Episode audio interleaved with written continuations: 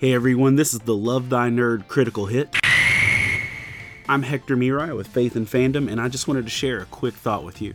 I finally caught up with what a lot of the rest of the world was doing and picked up the new Call of Duty Modern Warfare.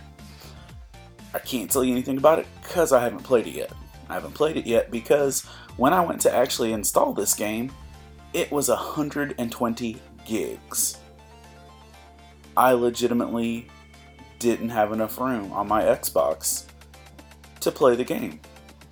And so I'd install a little bit, then have to delete something. And, you know, say goodbye Resident Evil 2, goodbye Borderlands, goodbye Gears of War.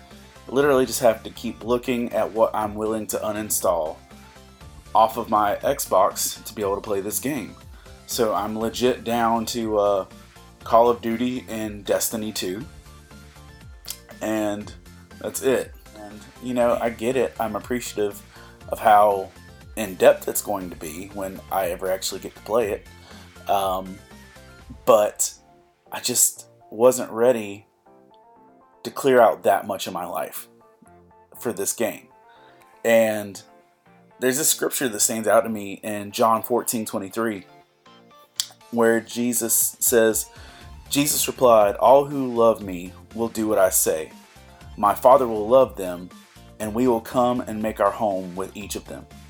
And so Jesus has the scripture where he says that when we love God, we obey him, and he makes his home within us. And with an Xbox, literally, you just go through and you uninstall stuff to make room. But the cool thing is that when we actually want God to be dwelling in us. It's not even really about deleting things out of our lives. It really is about that we make room for Him in our lives by living in obedience. That when we are living in obedience, we are making room for Jesus and God to actually live in our lives and work in our lives and do the things that only He can do. And I think it comes down to do we have the free space for obedience? Want you to know that Love Thy Nerd exists to love and serve our nerdy neighbors through thoughtful content, relational outreach, and intentional community.